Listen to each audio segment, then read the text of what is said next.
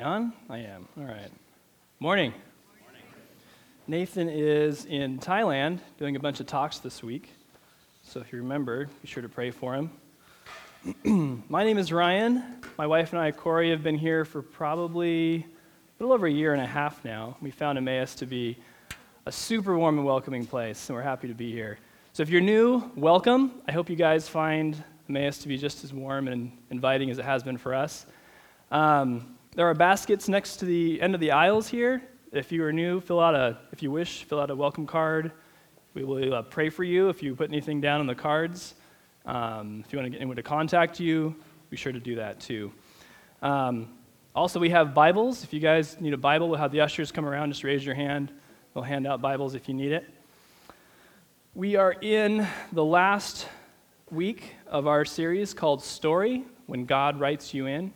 And we're focusing on stories in the Bible that have stood out to us for one reason or another. Either uh, you feel like you really relate to a particular point in the story, you feel like it's challenged you, it's pushed you, it's kind of made you look at the world maybe in a different way. And when the story concept was brought to me, the first uh, story that just jumped out of my mind was the story of Elijah. And it's not because of any great thing that I've done in my life, but um, some of the lessons that Elijah learns in his life, I feel like keep repeating and showing up in my life. So it's not any like specific point, but I'm going to share probably an early example of where it kind of related to me, and then we'll move on to the, the story of Elijah. so probably second grade. My grandfather, who had been in the military a lot of his life, uh, bought my brother and I these military bomber jackets with the sheep's fleece collars, as you can see here. That's my brother and I. I'm in second grade. My brother is probably three or four years younger than me. Um, and we love these things. My dad had was a big history buff, and he always was watching some kind of like World War II documentary or something. So we were very familiar with the planes and the things that happened in World War II. So as soon as we got home, you can see the, the patches here on the back. As soon as we got home, we ran out in the front yard and pretended like we were in some kind of P 51 or a Spitfire shooting down the, the enemy, running around in the front yard wearing our jackets. what we didn't know is that we had some new neighbors that moved in across the street.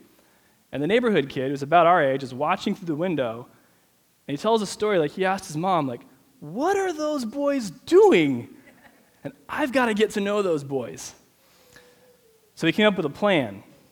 And he noticed that our garage door was always open, and we had bikes and scooters and like a, maybe a pogo stick and some stilts like hanging out in the garage. And his plan was what better way to get to know those new neighbor boys than to go play with their things? Because they're going to play with their things, and if I'm already there playing with their things, we can just play together. So my parents didn't think that was a great idea. I distinctly remember my dad running outside and yelling at them and running down the street after them. But um, it worked. So we became really good friends. We went to different schools. He went to public school. My brother and I went to a private Christian school. But as soon as school was out, it was adventure time.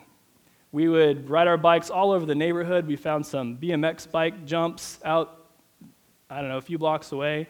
There was a creek. We'd go crawdad fishing and try and catch minnows and frogs.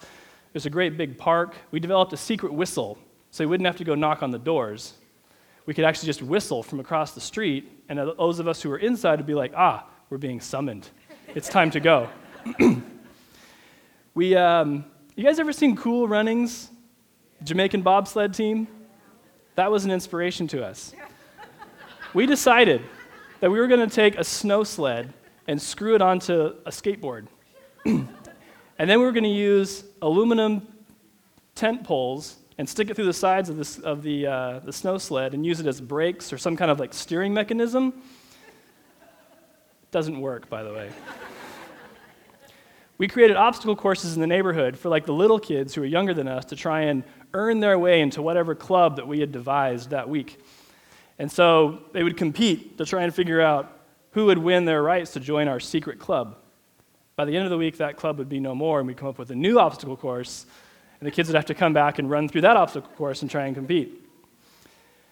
Our friend across the street was not very time conscious, so he would um, oftentimes be late.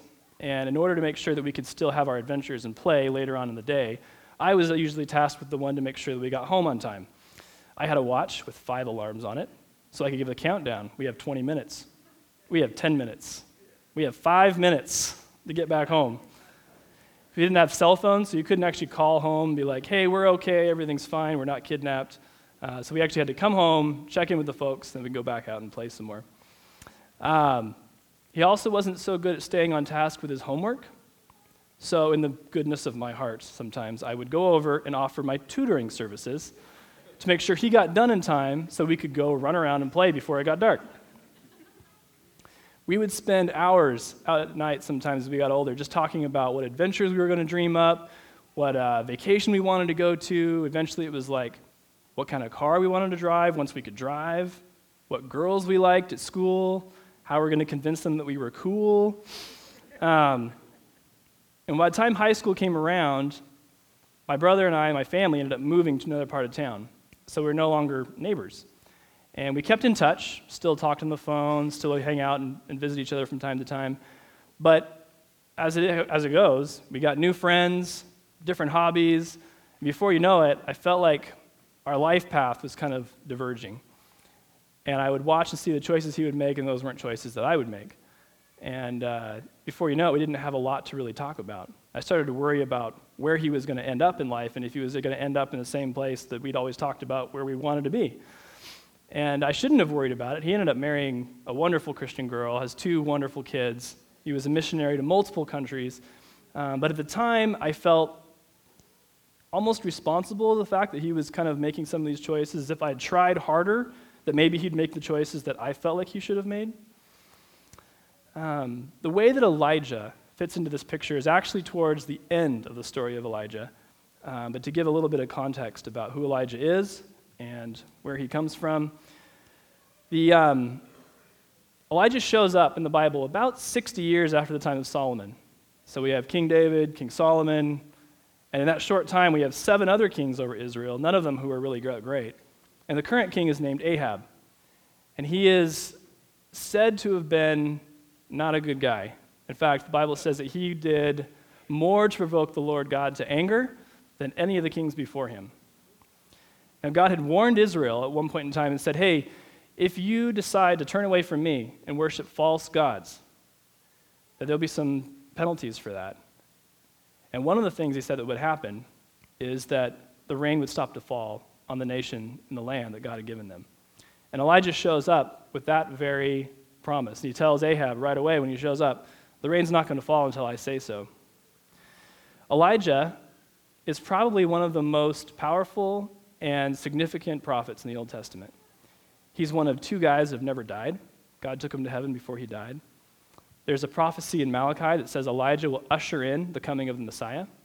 This was on their minds, as you, can, as you might recognize when people come to John the Baptist and ask, Hey, are you Elijah? Are you the one that was to come? The uh, Jewish Seder, Seder, Seder Passover meal, there's a spot left for Elijah in the Passover meal should he decide to just show up. Um, there is a verse in Revelation 11 that talks about two witnesses. And some of the early church fathers believed that these two witnesses, should they be actual people, one of them might actually be Elijah showing up in the end of the world. Elijah does actually show up while Jesus is on earth. He shows up at the Mount of Transfiguration when Jesus' glory is shown to the disciples. And all of a sudden, two guys appear and they're talking to him, and one of them is Elijah. The way that Elijah and God tend to work is a little bit different as well. It almost seems, if you read the verse, that Elijah's got a bit of freedom. That there's a short leash that God kind of has on Elijah, but it's fairly loose. Almost like Elijah's calling a lot of shots. And God's like, all right, let's do that. He, um, he also has a lot of crazy things happen to him in the very short span that he shows up in 1 Kings. He's fed by ravens. He is um, prays for a child that has died, and the child comes back to life. He uh, challenges the king of Israel. He challenges all the people of Israel, and he challenges about 850 false prophets of a false god to a showdown on top of a mountain. And the end result is that God answers his prayer and sends fire down from heaven and consumes an altar, proving that God is the God of Israel. Israel is like shocked, and they, hey, that is God. We're going to serve him. They end up killing all the false prophets, and Elijah ends up at the palace with the king. The thing about having a lot of freedom in the way that you operate is you can come under the illusion of thinking that you might have some control over the outcome. And Elijah is there. And the king's wife sends him a note and says, By this time tomorrow, if I have anything to do with it, you're going to be dead. And Elijah realizes a couple things. First, Israel's going to follow their king. They always have, as the kings have led Israel into false idol worship or led them back to God. On top of that, the king has no backbone when it comes to his wife, and his wife has no interest in following God. In Elijah's mind, at this point, this whole mission's been a failure. That God has set him up and said, hey, this is, this is what we need to do together. And for whatever reason, it wasn't working. So, picking up in 1 Kings 19, verse 3, we see that Elijah was afraid. Elijah was afraid and he ran for his life. And when he came to Beersheba in Judah, he left his servant there, and while he himself went a day's journey into the wilderness, he came to a broom bush and sat down under it and prayed that he might die. I have had enough, Lord, he said. Take my life. I am no better than my ancestors. We're going to skip up to verse 8 basically an angel of the Lord shows up and, and feeds Elisha or Elijah. So he got up and he ate and he drank, and strengthened by that food, he traveled 40 days and 40 nights until he reached Horeb, the mountain of God, which is also known as Mount Sinai, which you might recognize from God gives the Israelites the Ten Commandments and makes a covenant. Um, there he went into a cave and spent the night. Now, a lot of historians and some commentators believe that this cave was the exact same cave that Moses was at when God passed by and showed him his glory. I don't know if you remember the story, but there's a point where Moses says, I would like to see, see you, you know, for who you are. And God said, You can't see my face because you'll die, but I will show you my backside. So Mount Sinai is a pretty significant place. This is the place where God created the covenant with Israel. This is the place where he wrote down all the Levitical laws and that Moses spoke with God, and God revealed himself to Israel. Um, during Moses' time, God showed up as a burning bush. He showed up as a pillar of fire to lead the Israelites through the wilderness during the night so they could see. He showed up as a pillar of smoke during the day. When he was on Mount Sinai, there was, it was like on fire, and it said smoke rose to the heavens like it was a furnace. And when God spoke, it was as if thunder was in the air, and uh, the earth quaked. So you can imagine, this is what Elijah is thinking about while he's here. Like, this is where God acts, where God steps out and manifests himself in great and mighty ways. There's Mount Sinai. And another picture of it. I would imagine Elijah looking out from the cave and seeing all this. And the word of the Lord came to him and said, What are you doing here, Elijah? And Elijah has some complaints, but first a justification. He replies, I have been very zealous for the Lord God Almighty. And if you remember from a couple weeks ago, Nate talked about Phinehas. And one of the things that God complimented Phinehas on was that he had been as zealous for God's honor as God had been. And Elijah hasn't done anything wrong. He has been zealous for God. But this kind of sets up his actual his other two statements. The Israelites have rejected your covenant. They have torn down your altars and put your prophets to death with the sword. And I am the only one left. And now they're trying to kill me too. So Elijah recognizes that he's done everything he could to serve God. He's been passionate about God. He's followed the call in his heart that God has given him. The Israelites have not ex- accepted the message, and now he's it. It's just him, he's by himself. So the Lord says to Elijah, Go out and stand on the mountain in the presence of the Lord, for the Lord is about to pass by. Sweet. Here we go. This is the moment. Moses had this happen, and now it's Elijah's turn. And then a great and powerful wind tore the mountains apart and shattered the rocks before the Lord. But the Lord was not in the wind. And after the wind, there was an earthquake, but the Lord was not in the earthquake. And after the earthquake came a fire, but the Lord was not in the fire. And after the fire came a gentle whisper. Some translations translate this as a uh, fragile voice of silence. And when Elijah heard it, he pulled his cloak over his face and went out and stood at the mouth of the cave. And the voice said to him, What are you doing here, Elijah? If I was Elijah, my thought would be this conversation's not going the way I thought it would go. and he replied, I have been very zealous for the Lord God Almighty. The Israelites have rejected your covenant. They have torn down your altars and put your prophets to death with the sword. I am the only one left, and now they're trying to kill me too. So the Lord says to him, Go back the way you came, and go to the desert of Damascus. And when you get there, anoint Hazael, king over Aram. Also anoint Jehu, the son of Nimshi, king over Israel. And anoint Elisha, the son of Shaphat, from Abel Meholah, to succeed you as prophet. I've had a problem with that conversation for a while because it can feel like Elijah is this great prophet, is doing everything he can for God. He's frustrated, he has no answers, and so he runs to God, and God basically says, Okay, Elijah, we're going to take your role, and now we're going to give it to a bunch of other people. No, good job, my good and faithful servant. No, uh, hey, that's too bad. Sucks. Um, and it can feel like Elijah's got a demotion at this point. And there's no real conceivable reason why he should have gotten one.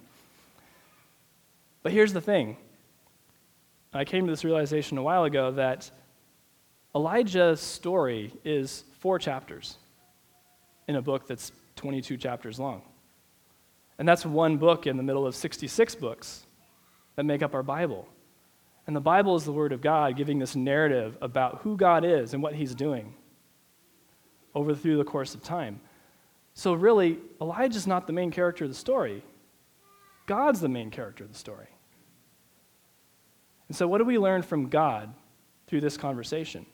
And I believe that Elijah actually walked away from this mountain with a lot of hope and a lot of joy. And the first thing we notice, oh, I skipped that whole part of the verse. That's all right. Actually, this is significant. So after God had said, Anoint Elisha, he says, Jehu will put to death any who escape the sword of Hazael, and Elisha will put to death any who escape the sword of Jehu. Yet I reserve 7,000 in Israel, all whose knees have not bowed down to Baal, and whose mouths have not kissed him. That's the part that's actually significant for the next part I was going to talk about. The first thing we notice from that conversation with God is that Elijah's perspective is not the full picture. He doesn't see everything that's going on. And he thinks he thinks he's there we go. He thinks he's the only one. But the fact of the matter is there's 7,000 other people that God has protected that have never bowed down to Baal. And that's actually gives us a lot of hope. Because even though if you're going through a situation where you don't know what's going on and everything just looks depressing, the fact of the matter is your perspective doesn't cover it all, which is good. Because you can know that God's got a bigger perspective. And He can see things that we can't see. And He knows how things are going to turn out, even if we don't. And the second thing is that God's goals will be accomplished. Elijah seems to think that it's his job to start and finish what God wants to do. And yet God is saying, I'm going to have you do this part. I'm going to have Jehu do this part. I'm going to have, uh, blanking on his name, do this part, and Elisha do this part. And in the end, God's going to complete his goals. Sometimes he uses us start to finish. Sometimes he uses us as just a little bit part in a greater story. Um, as I look at some of these events, and this theme that is running through the story of Elijah, I recognize different areas in my life where it's come back to revisit me. Um, I had a family member when I was growing up who spent a lot of time and money investing into a call that God had put on his life, and he followed a career path that God had called him to. And then later, at no fault of his own, that career path was ripped away from him. Um, Corey, when, when Corey and I got pregnant with what we thought would be one kid, ended up being two kids, uh, we were reading about how many twin moms go on bed rest. We're like, we're not going to have that happen. so, changed our diet, we changed our exercise routines, doing everything we can to give these guys the best shot at going full term without mom having to go on bed rest that was possible. We did a tour in the hospital, we went by the NICU, and we're like, we're not coming back here. We don't need to worry about that. Well, as it turns out, she did go on bed rest. And one of the little guys decided he was going to be born early So she ended up having the kids seven and a half weeks early, and they've spent three and a half weeks in the NICU. Um, for six or seven years, I worked at the small church plant down in Elk Grove. And we started with a pretty big vision of where we were going to go and how it was going to turn out. And uh, we just saw God kind of like confirming several things for us. But after two years, we were still sitting in the middle of a living room of someone's house and never had more than 30 people ever show up to our service. In each of those scenarios, we didn't do anything wrong. We were following the path that we felt we needed to follow. We felt God was with us, but things didn't turn out the way we expected. Sometimes we need to recognize that results don't always equal success. That we're really good at setting goals and trying to figure out how we get to a certain. And we view, when we get to that point, that is the definition of success. But with God, He doesn't necessarily care about those results.